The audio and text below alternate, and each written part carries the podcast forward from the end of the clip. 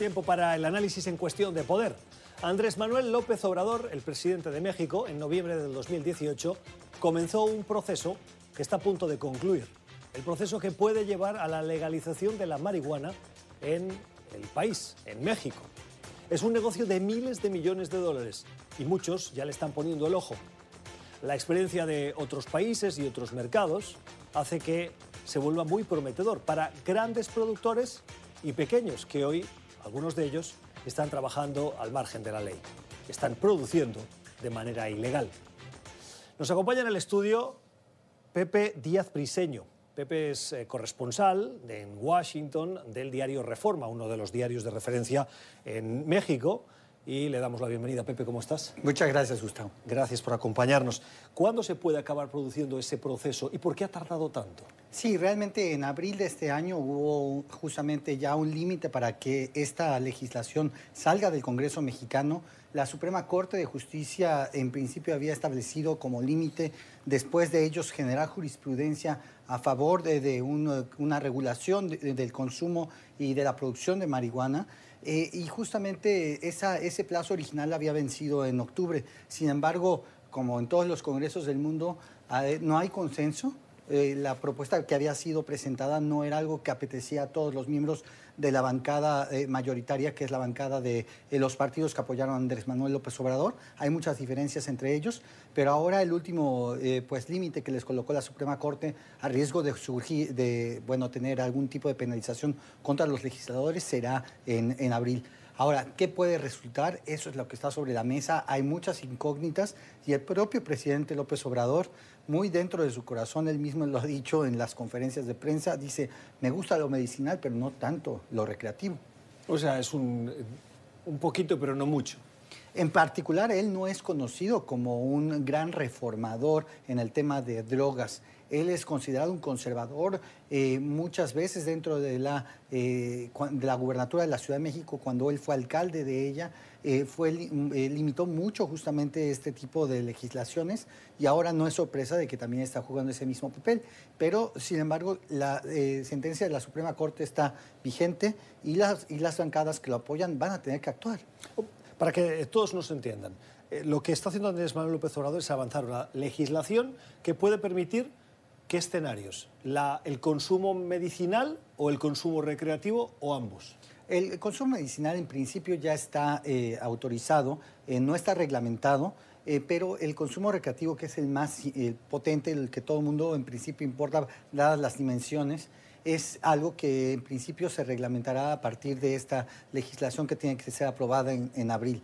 Esto es muy importante porque, bien decías, justamente hay otros países que lo han hecho, pero en México somos 130 millones de personas, es un país sumamente importante y vecinos de quizá el mercado de drogas más importante del mundo, Estados Unidos. Y sin embargo eso añade múltiples eh, eh, complicaciones sobre exactamente cómo podría ser el modelo de venta y producción de marihuana. Eso es algo que está sobre la mesa y es una polémica tremenda. ¿Qué es lo que está en, disputa o en cuestión dentro de eh, hasta dónde están los legisladores que quieren más y los que están dispuestos a aceptar un poquito pero no mucho? En principio hay que decir, Gustavo, algunos, eh, eh, los mexicanos en las encuestas de opinión están divididos. Todavía, a diferencia de países como Estados Unidos, el, apoyo a la marihuana eh, legal recreativa no es mayoría, es alrededor de 45%. sí hay muchas personas que están opuestas todavía a ello y eso se refleja en el Congreso. ¿Qué es lo que está en juego? Bueno, pues es que existen diversos modelos sobre cómo se puede justamente lograr esa legalización. Pensemos en Canadá, que es la experiencia que muchos países están viendo. En principio, en ese sistema confederado que ellos tienen, eh, la marihuana es, eh, eh, es regulada en su producción a nivel federal. Es decir, un ente nacional entrega las licencias para aquellos que pueden producir. Y sin embargo, la comercialización y distribución es regulada por las provincias canadienses y cada una de ellas tiene una comercialización completamente distinta. Algunas de ellas las eh, reparte directamente en tiendas el Estado, en otras la abren directamente al mercado y esto ha, generado distintas eh, pues, experiencias. Algunos se han vuelto, eh, han dicho el Estado no se tiene que meter aquí, vámonos a que, los, a que los privados tengan ganancias, Pero también la pregunta entonces, y esta es lo que se eh, preguntan muchos eh, productores pequeños en México, es, bueno, si se va a centralizar quién produce justamente la marihuana a través de licencias, ¿a quiénes se les va a dar? ¿Solo a los grandes corporativos que tendrán grandes tierras para producir a bajo costo o también a los pequeños productores? La pregunta es, ¿se quedarán fuera del mercado, sí o no?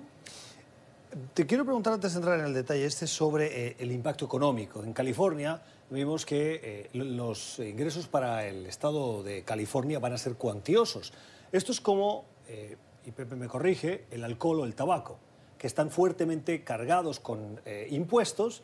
El ciudadano los puede consumir, pero sabe que de una cajetilla que paga 10, 5, 6 a veces son impuestos y esos se van a las arcas federales o estatales. En el caso de la marihuana va a pasar algo similar ese negocio le interesa a Andrés Manuel López Obrador para balancear sus finanzas públicas, tiene un interés más allá de liberalizar sí o no eh, los ingresos que supone para el Estado? Creo que lo que pende sobre el, gobierno de Andrés Manuel López Obrador y su coalición es la sentencia de la Suprema Corte sobre esto y esperemos que no pateen el bote una vez más para eh, que se vaya hacia adelante.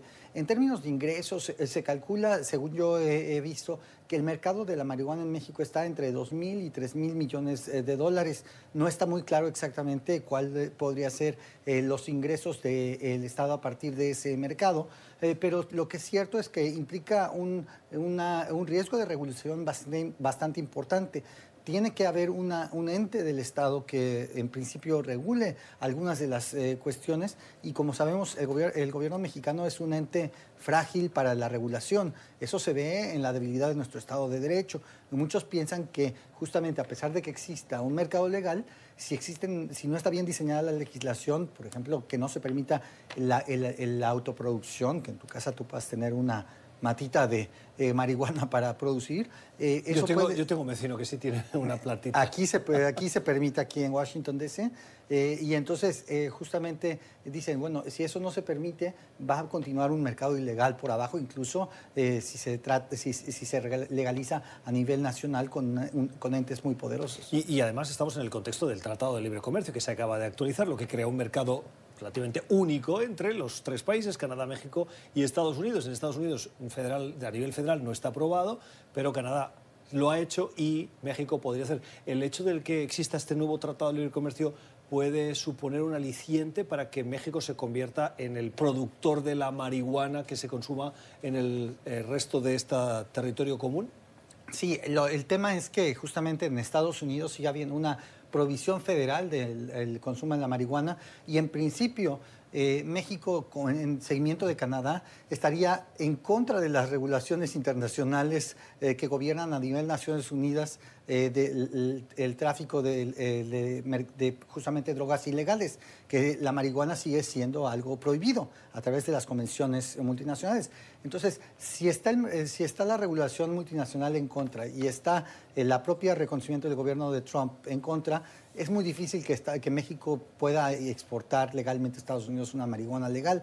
Quizá con Canadá, pero me parece que los canadienses son una potencia. Vamos a buscar precisamente esta respuesta. En Ciudad de México saludamos a Manuel Díaz.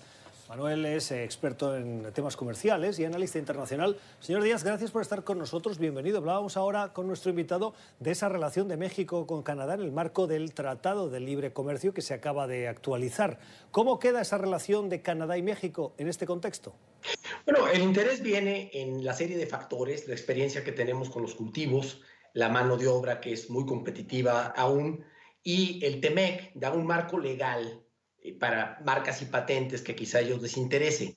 Ellos están actualmente registrando sus marcas, registrando sus patentes, y con eso el TEMEC les ayuda para que se pueda tener 10 años la legislación y se les pueda proteger sus productos y sus marcas que quisieran traer a nuestro gran mercado mexicano. ¿Qué impacto, señor Díaz, cree que va a tener el impacto de la marihuana en la economía de México? Sí, bueno, se calcula que es un mercado de 2.250 millones de dólares en algunas cifras eh, conservadoras. Esto siendo exclusivamente por fines médicos. La Corte ya autorizó o ya va a obligar que no se puede detener o no se puede, no puede seguir esta prohibición para fines médicos. Si esto le agregamos el mercado lúdico, bueno, estamos hablando de una cifra bastante considerable que viene siendo el mercado mexicano. Aquí lo interesante eh, va a ser cómo va a reaccionar México, si vamos a entrar con los grandes capitales o vamos a entrar con las pequeñas empresas, la producción más local, con los campesinos, y vamos a poder dar la oportunidad de hacer un producto nuestro antes de que las grandes marcas controlen, como lo hicieron con el alcohol, como lo hicieron con el tabaco, y una vez que tenían las marcas, las patentes, solo ellos podían distribuir los productos. Por eso se viene muy interesante lo que va a pasar en los próximos 90 días en México, un mercado atractivo, interés extranjero para meterlo, como lo estaba haciendo claramente patente Canadá, y nosotros tenemos que ver cómo vamos a responder a este mercado que es muy interesante. Señor Díaz, ahora comentábamos con nuestro invitado aquí en el estudio sobre el riesgo que tienen los pequeños productores. ¿Cómo garantizar que ellos no pueden quedar fuera del mercado? Sí, bueno, el primer paso se tiene que dar para fines médicos. Nosotros no podemos apostar que simplemente va a ser una legislación para las grandes empresas y grandes transnacionales. Nosotros tenemos mucha producción pequeña, quizá ilegal en este momento.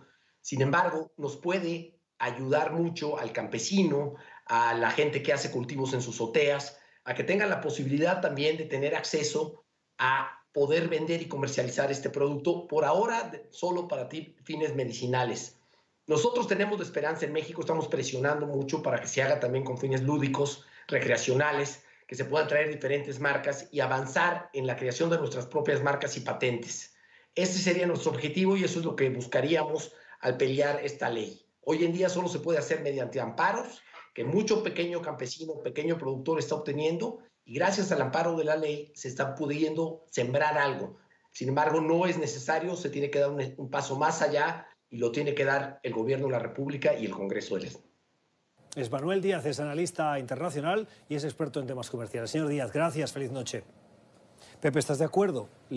¿Esta es una oportunidad también para esos pequeños agricultores? Sin duda, eh, Gustavo, los eh, pequeños agricultores en México tienen una deuda que no se les ha eh, saldado. Ellos han sido los principales afectados por esta política prohibicionista de drogas. Y lo que sí es importante, Gustavo, es cuál es el papel que juega justamente la marihuana en el combo de ganancias que tienen los grandes cárteles mexicanos de la droga. Esa es una gran duda que no existe, pero que existe, eh, porque no, es imposible cuantificar. Yo recuerdo un estudio del Instituto Mexicano para la Competitividad que decía que si se legalizara la marihuana, eh, los cárteles podrían perder hasta 30% de sus ganancias. Lo que es cierto, Gustavo, es que desde que se legalizó la marihuana en distintos estados de Estados Unidos, el tráfico de marihuana ya no necesariamente es rentable, porque la calidad de la marihuana que se vende en lugares donde es ya legal, en California o en el estado de Washington, es de mucha más alta potencia y mucha más eh, de una mejor calidad comparada con la que puede venir de México. Entonces, eh, realmente es muy interesante las dinámicas de mercado que se generan tengo que terminar, pero quiero preguntarte por el impacto no solo en la, en la, economía de los cárteles, sino en la violencia. México es un país que, desgraciadamente, si alguna cosa ah, tiene y figura en titulares internacionales, es por el, la violencia en zonas ah, controladas por el narcotráfico y por el crimen organizado. ¿La legalización de esta sustancia eh, va a suponer una reducción de esas cifras de violencia? Nos encantaría decir que sí, pero eso no está asegurado, Gustavo, dado que los... Eh, los cárteles de la droga mexicana son organizaciones eh, polidrogas, así le llaman la Agencia Estadounidense de Drogas, la DEA, en el sentido de que eh, manejan un menú bastante amplio, desde el tráfico de cocaína procedente de Sudamérica, así como también la producción de heroína dentro de México, la producción de metanfetaminas en laboratorios clandestinos y, el propio, y la nueva propia droga del fentanilo, que es este opioide sintético que está causando muchas muertes de este eh, lado de la frontera. Y más aún, el mercado ilegal de México no solo se compone de drogas, sino sobre todo también de temas como extorsión y otros delitos que los cárteles han controlado. Desgraciadamente la violencia se deriva de toda esa cadena y no podemos garantizar que solo con la legalización la marihuana termine. El tiempo lo dirá a partir de abril si se acaba legalizando esa eh, marihuana en México, qué impacto va a tener no solo en lo económico y en las redes de eh, crimen organizado y narcotráfico, sino también en las cifras de violencia. Pepe, Pepe Díaz Briseño, gracias por haber estado con nosotros. Gracias a ti, Gustavo. Es el corresponsal del diario Reforma. Puede volver a escuchar esta entrevista en nuestro podcast. Estamos en Apple y en Spotify. Y si quiere opinar sobre el tema, que es polémico, hágalo en nuestra cuenta de Twitter, CPoder NTN24.